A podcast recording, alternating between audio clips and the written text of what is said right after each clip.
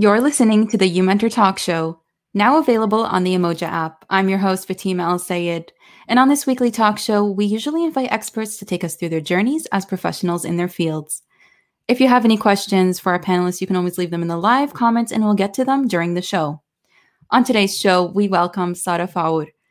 Sara is an aspiring scientist with a passion for science communication and teaching in academia. Today's show is brought to you by Malak Wazne Photography, and we'll be mentioning more about this soon. Assalamu alaikum, Sara. How are you? Walaikum salam. Thank you for having me. We're very glad to have you on the show. This is a actually one of the first um, crossovers from between the You Mentor uh, talk show and the You Mentor Teen Edition show. So this is the first Teen Edition show that I'm interviewing, and I'm glad that um, we get to do this with you.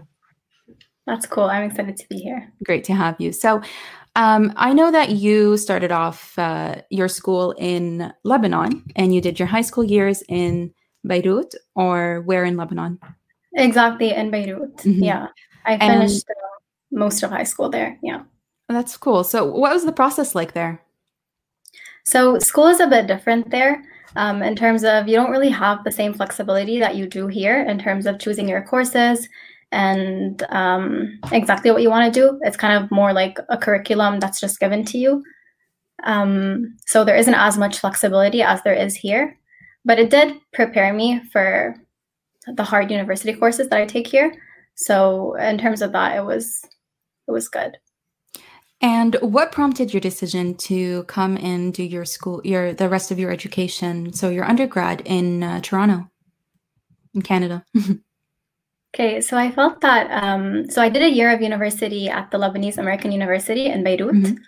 and um, it's a really good university. I was taking courses there, and it was really fun. But we didn't get to do a lot of practical experiments. Mm-hmm. Um, even in our labs, we would be put into groups instead of like each person doing the experiment themselves. And for me, that wasn't a really great way to learn those skills. And um, I also, there aren't any research opportunities for undergrads there, not like there is mm-hmm. here.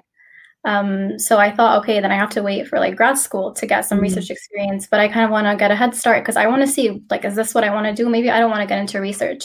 Um, so I wanted to figure that out through undergrad. And um, U of T is a really great school, so that's where I applied. And um, and I was reading a lot on their website, and I saw how many research opportunities there are, and the different ways you can get involved. And I just got really excited and I was like, okay, I'm going to do this. And what was the process like um, to apply when you were in, you, you applied while you were in Lebanon, right? Yeah. Okay. So what was that process like? Mm-hmm. So it was actually pretty simple. Um, I thought it was going to be a bit harder, but I just applied with my um, first year university GPA, with my high school grades. Mm-hmm. Um, that was pretty much it. It was a pretty straightforward process. Mm-hmm. Um, yeah. Okay. And uh, did you, was there difficulties in terms of uh, being an international student? What was that like? So technically, I wasn't considered an international student because um, I am a Canadian citizen. Okay. Yeah. So that made the um, process a little easier for you. Um, I mean, maybe, but it was mm-hmm. also in terms of courses um, because my transfer credits were really messed up. Oh, okay. I yeah, I didn't understand what was going on at the beginning, and I had to talk to a lot of people um, and get some help mm-hmm. in that area. Um, and also, the way U of T works is first year your life sci, and then you have to apply to your program. Versus in Lebanon, I was in my program directly, and I didn't really know mm-hmm. that something like this existed. I was like, wait, what? You apply university, then you should go into your program directly, right? But it wasn't mm-hmm. like that, so that was also confusing. Um, but yeah, I asked a lot of questions, got a lot of help, so it was so, it got easier. Yeah, so it seems like if you didn't have um, you know that courage to ask those questions, you wouldn't have been able to you know apply in that in that sense, right? Yeah, hundred percent. And like the academic advising center at my school was really helpful. Like mm-hmm. the first month I was there, I would go there like every other day. like they, they had me memorized um because how much I got I went there. Mm-hmm. Um, but they were really helpful and I would recommend for any student that's like confused about this kind of stuff, there's always people there to help you. Um, they're really there, like they're there to help you. It's called the Academic Advising Center. Yeah. Um, they have it at most schools, if not all. So definitely reach out to them. They can help with course selection, um, career choices, like mm-hmm. all that kind of different stuff. So, Sara, what inspired you to pursue a career in uh, biology specifically in this field? Yeah, so initially I didn't know that this is what I wanted to do. Mm-hmm. Um, I was actually into fashion and business and that kind of world. Oh, but yeah, it's like a totally different thing from science, right?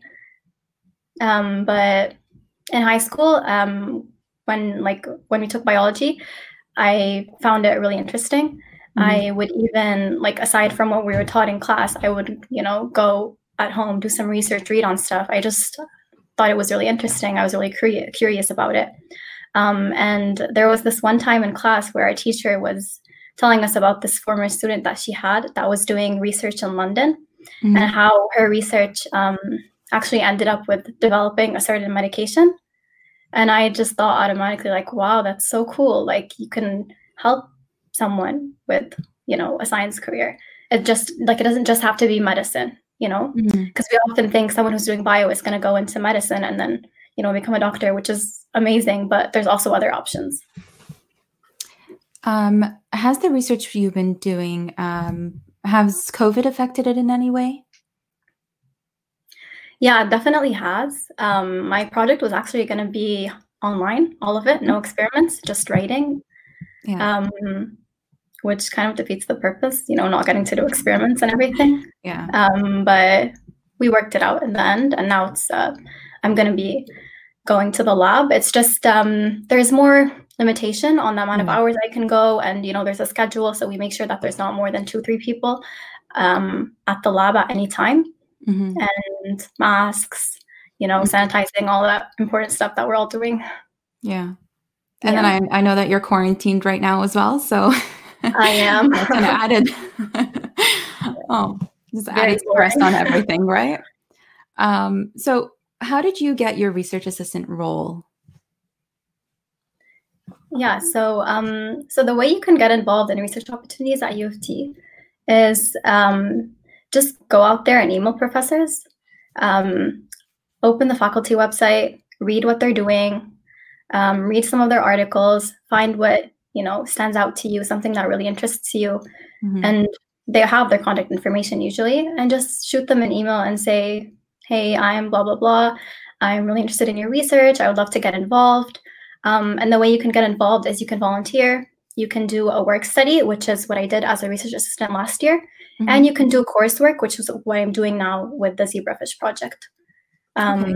So there's multiple ways you can get involved. Yeah, but really just start sending out those emails and talking to professors about what you want to do. It can be a little intimidating for someone who's new in university to reach out to, you know, these professors who are supposed to be your teachers. Um, what advice do you give to people who are a little afraid? Yeah, I was uh, not a little afraid. I was very afraid in the beginning. And um, it wasn't easy at all. And what made it even harder is I would send out like 15 emails and get like two responses at max.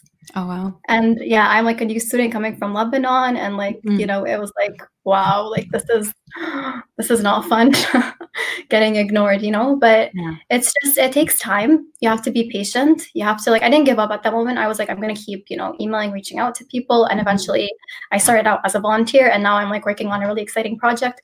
So you just have to be patient and um keep emailing. And honestly, they want students. Professors want students so they're not going to be bothered or anything. Like they are looking for a student. It's just they get a lot of emails so sometimes they you know just yeah. don't have time to respond to all of them. It's just like that. It's not that there's something wrong with you or that you're missing anything. It's just more that they're really busy people and you may email at a time that they're not available. Mm-hmm. um, but they want students so definitely if you're interested email them and from what I understand, you didn't have any prior experience because, like you said, um, in Lebanon, there wasn't that research role while, while you're studying. It was only after you'd finished and graduated. So, what was the process like emailing pe- teachers and telling them, you know, I don't have any experience, but I want to do this work? Yeah, exactly. That's something that actually, like, I felt that put me at a disadvantage. And I was really discouraged at the beginning. I was like, how am I emailing these people? I don't have research experience. Mm-hmm. Um, but really, the way you um, can demonstrate that you're a good person for this position is through, you know, you're doing really well in your courses, you're focused, you're interested. Like when you're interested in something, that's a really um, big motive for them to choose you because they want someone who's passionate and who's going to keep, you know, working hard because research is a really um, intense process. So they need someone who's going to be um, a hard worker and interested in what they're doing so they can keep going even when there's minor setbacks. Um, and then anything else you can learn along the way. You know, you'll mm-hmm. learn the mm-hmm. techniques along the way. Yeah. So there's no problem in that. Can you tell us about um, this zebra finch? I think uh, research zebra that you're doing. Yeah. yeah. So, so the title of the project is um, the role of neurogenesis in zebrafish memory maintenance.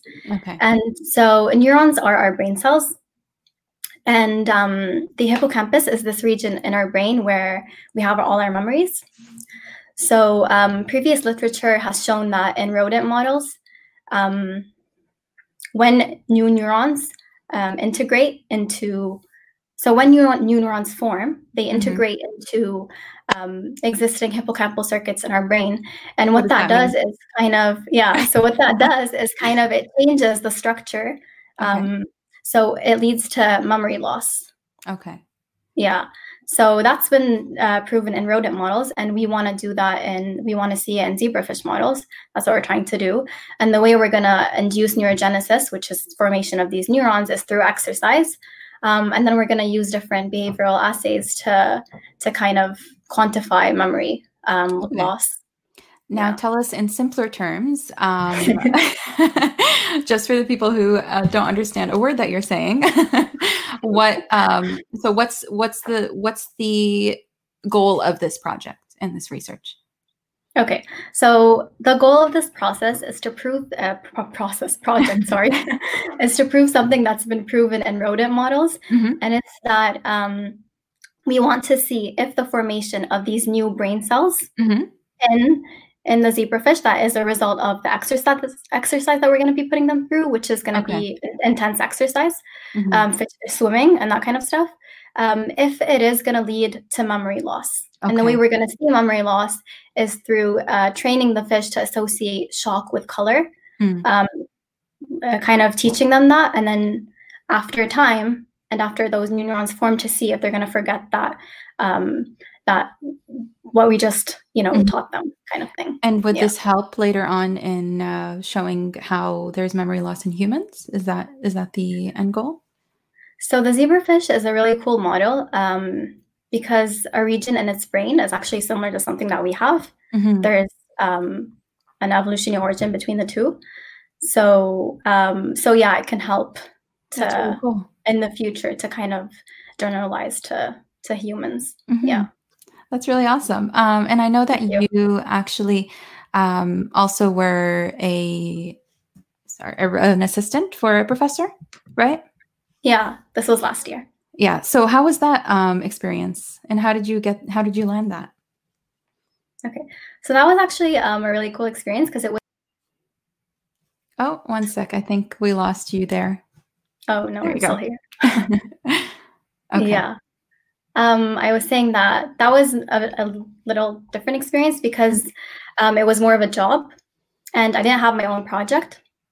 It was more, um, I was an assistant basically. I would help grad students or even the professor himself um, if they needed help with their experiments, kind of general lab maintenance, um, some, you know, different lab techniques. I would join in on meetings.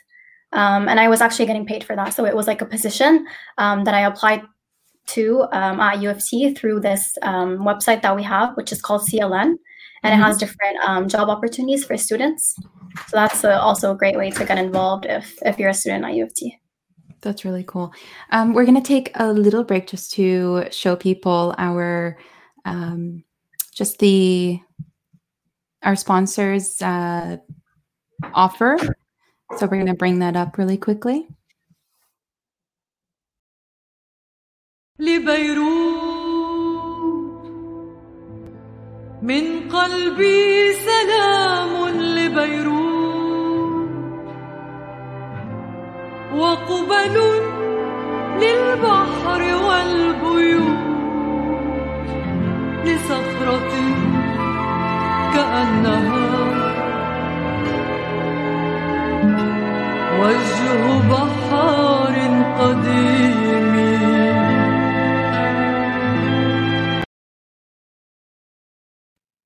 So all of the uh, this print is actually from Malak Wazne Photography, our sponsor for this week, and all of the profits from the sale of this print will be donated to people directly impacted by the explosion in Beirut, which happened a few weeks ago. Um, the impact of the explosion was really big on people, so it is very um, important that you know people get these uh, donations out there. Okay, Sara. So, um, going into just a little bit on your career development and preparation at the college level, what advice do you give to people who, I mean, your process was very different, I think, than a lot of people, and you had to go over a lot of um, different, you know, you had to overcome a lot of different things in order to get to where you are. So, what, how do you prepare for the next steps and know what's going to come next? Um, honestly, you never know what's going to come next. Mm-hmm. but um, a really good way to approach this is to um, talk to other professionals. So the way I did this was reach out to, I would talk to grad students, I would talk to my professors, um, research technicians, um, students that are maybe like when I was still in third year, fourth year, mm-hmm. Um, and just ask questions like, what can I expect here? What do you think I should do to succeed here? Um, how can I do this? How can I do that? How can I get more involved in this? Um, so just really reach out to them and ask questions. And people are generally really nice and they're willing to help you and give advice. Um, so yeah, that's that's a way to approach it. Do you, in your opinion, do you think that success in high school directly impacts how successful you're going to be um, at the college or university level? Um, no, I do not think so. I think that you can change a lot. Um, mm-hmm. you can be a completely different person in high school and then go into university and achieve all your goals and become really successful. Um, so even if you weren't involved in high school and didn't have mm-hmm. the best grades, you can still do amazing in in university or college. Um, it's definitely a lot related, and mm-hmm. also they work differently. You know, university, uh, school, high school is a bit more general, um, in university or college, you kind of get to go more into your field. And so that kind of helps you um, get more into what you want to do and you're more excited and you put in the work because you know this is going to get me somewhere and this is what mm-hmm. I want to do in the future. In high school, it's, you know, we're all just figuring ourselves out and it's not as clear. Our goals are not as clear. Mm-hmm. Another um, aspect of what you do that I want to bring up is the science communication part. What is science communication, and how are you um, how are you doing that? So, science communication is basically communicating science to a general audience in mm-hmm. just a really fun, simple way. We see it now, even with COVID, like it's really important. We know how important it is that people get the right information, um, and we know how dangerous misinformation can be. Mm-hmm. Um, and science is sometimes complex and it's hard to understand. So, um, when you're communicating it to an audience, you really have to simplify it and make it seem appealing and give them a reason that they should listen to you.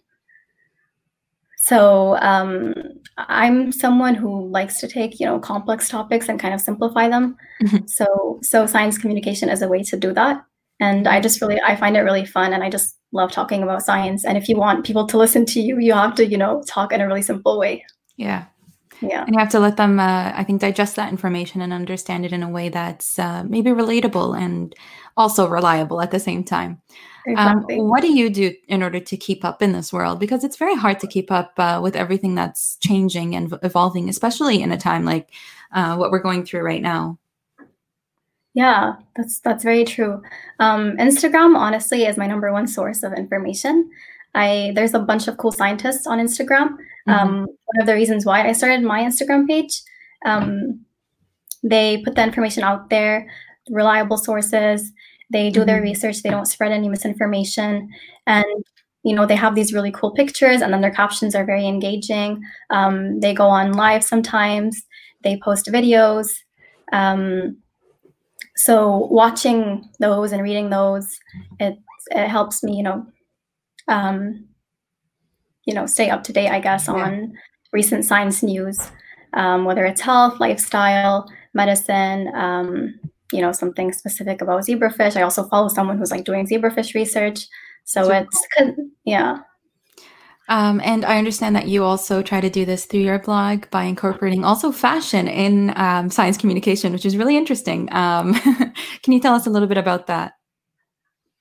Yeah, I um, so I I would initially when I started the page, I was watching at that time I was watching a lot of um, Netflix documentaries mm-hmm. and TV shows, uh, science related. Um, a lot of things about like recent technologies like CRISPR, which is gene editing. I'm not sure if you've heard about it, but it's like really big now. Mm-hmm. Um, and there's like a lot of ethics also surrounded um, with it. Um, so, so that kind of stuff, watching it, I was like, this is really cool. Like, I want to tell other people about this. And so I would just, after I watched the episode, I would sit down, write some notes, and then um, put them into a caption and post them on IG. And then I also I'm someone who buys a lot of clothes. I also was like, you know, it'll it would be nice to also you know show some outfits and stuff because that's that's really fun too. Mm-hmm. Um, and it's also one of your passions, right? Yeah, because like I wanted to go into fashion initially, so that's something that I still love. Mm-hmm. So uh, the way I still express that is, you know, through dressing up all the time. Yeah. yeah. Um, and then I think something important to bring up is, you know, how do you, when you're entering career, um, choosing in terms of, you know, our culture and traditions, traditionally, um, females are, you know, the person who's going to take care of uh, the children in the future and things like that. I know we, you brought this up a little bit in our pre-interview. So I wanted to ask you, how did you get more information on this and how did you decide your career, um, you know, with that in mind as well? Yeah. Um, so when I would go to office hours, actually, I wouldn't. I know people think office hours are just for like if you're taking a course, a cell bio mm-hmm. course, for example, then you have to talk to your prof about that course. Like that's the only reason you're allowed to go to office hours. I would never go to office hours to ask course related questions. I would just, you know, sit down, like sit down, talk, uh, have a chat with with profs. Um, and they're usually really friendly and they want mm-hmm. to have conversations with you and they want to get to know you and your goals and your thoughts and everything so i would just ask them a bunch of different things and there's this one professor that i worked with um, that i really looked look up to like i thought she was mm-hmm. such a role model and an inspiration to me and she was telling me about how um, you know like um, it's a big responsibility when you also have a kid. And I was telling her, oh, so like, how's that like? Because I want to have kids in the future. And, you know, is it hard to balance? She's like, it is. And, but it's definitely worth it. Mm-hmm. And um, she was telling me about the importance of like, you know, making a calendar for everything. um, yeah. But I, I think like we often think that we can't have a successful career and a family. Mm-hmm. I think that's not true. We can do both. Um, it's just, it's not as normalized, but yeah, women can definitely do both. And I think slowly it's getting more and more normalized. Um, yeah, which is really cool to see. Mm-hmm. And it's uh, important to have support from both sides, you know, from the spouse and from um, also, you know, the career, um, because some careers do make it hard on females in order to reach that goal, right? Um, but yeah, thank you for giving us a little look into that as well. Um, and how do you organize your time? Because I know that you do a lot of things. So, what's your organization like? Um, I have a lot of calendars. This one beside me is currently empty, but it's usually full. full. yeah. um, yeah, I have like three calendars. I also have the calendar on my laptop. Mm-hmm. Um, and the best thing I do for myself, to be honest, um, which is something that I think would help a lot of students, is early on in the semester, like first week, max second week, you have your professors usually give out your syllabus, and that's like the document with all the information for your course. Um, so just really open that and read through it and write down all the deadlines. They usually give you like in advance, like the this assignment is due on this day. This is when your midterm is expected to be, and all that kind of stuff. And get a four month calendar because mm-hmm. the semester is usually four months, right? Yeah. So and just write down all your deadlines so you kind of know what to expect and how you should be allocating your time. Um, so you don't procrastinate and you're halfway through the semester and you're like, oh my God, what am I doing? I'm going to fail, blah, blah, blah.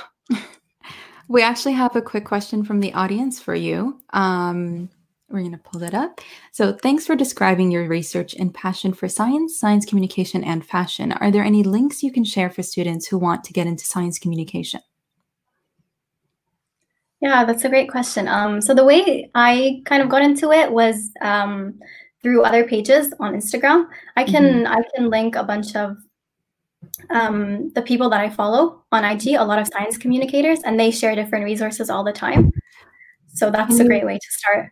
And if you can share your Instagram page, um, well, we can put it up on here on the screen. That would be great as well. Yeah, I can do that too. Like, do I type it in or do I just say it? Oh, you can just say it, and then we'll we'll put it pull it up. Okay, yeah. So it's at Sara Faour and then underscore, and Sara is with no H. Okay.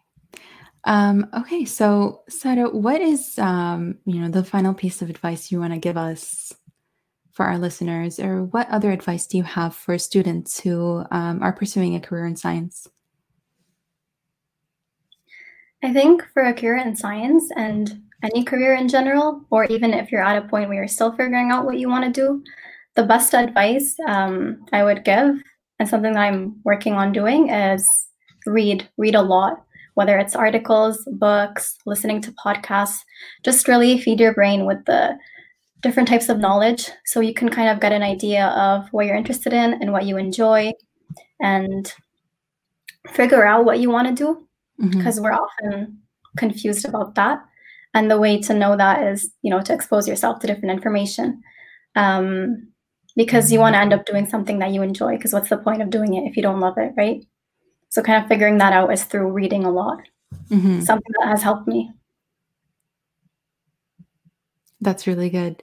Um, we have your name up on there right now. So if anyone wants to get more of that science research or um, more advice from our science communicator, Sara, then you can reach out to her over here and she'd be happy to help.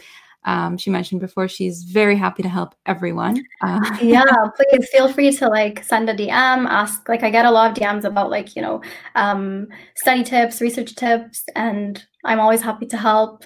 So please mm-hmm. reach out, ask questions. Yeah. And the last thing I want to ask you about is how can um, high schoolers or university students find more opportunities for internships? I think that's a little um, hard for people to navigate sometimes. Yeah, it really is, to be honest. Um, so the way we have it at, at, our school is we have this uh, website called CLN. Mm-hmm. Um, so that's somewhere where I find opportunities. And then another way is when I email professors and I say, um, you know, how can I work with you? What are the different options available for us to work together, kind of thing.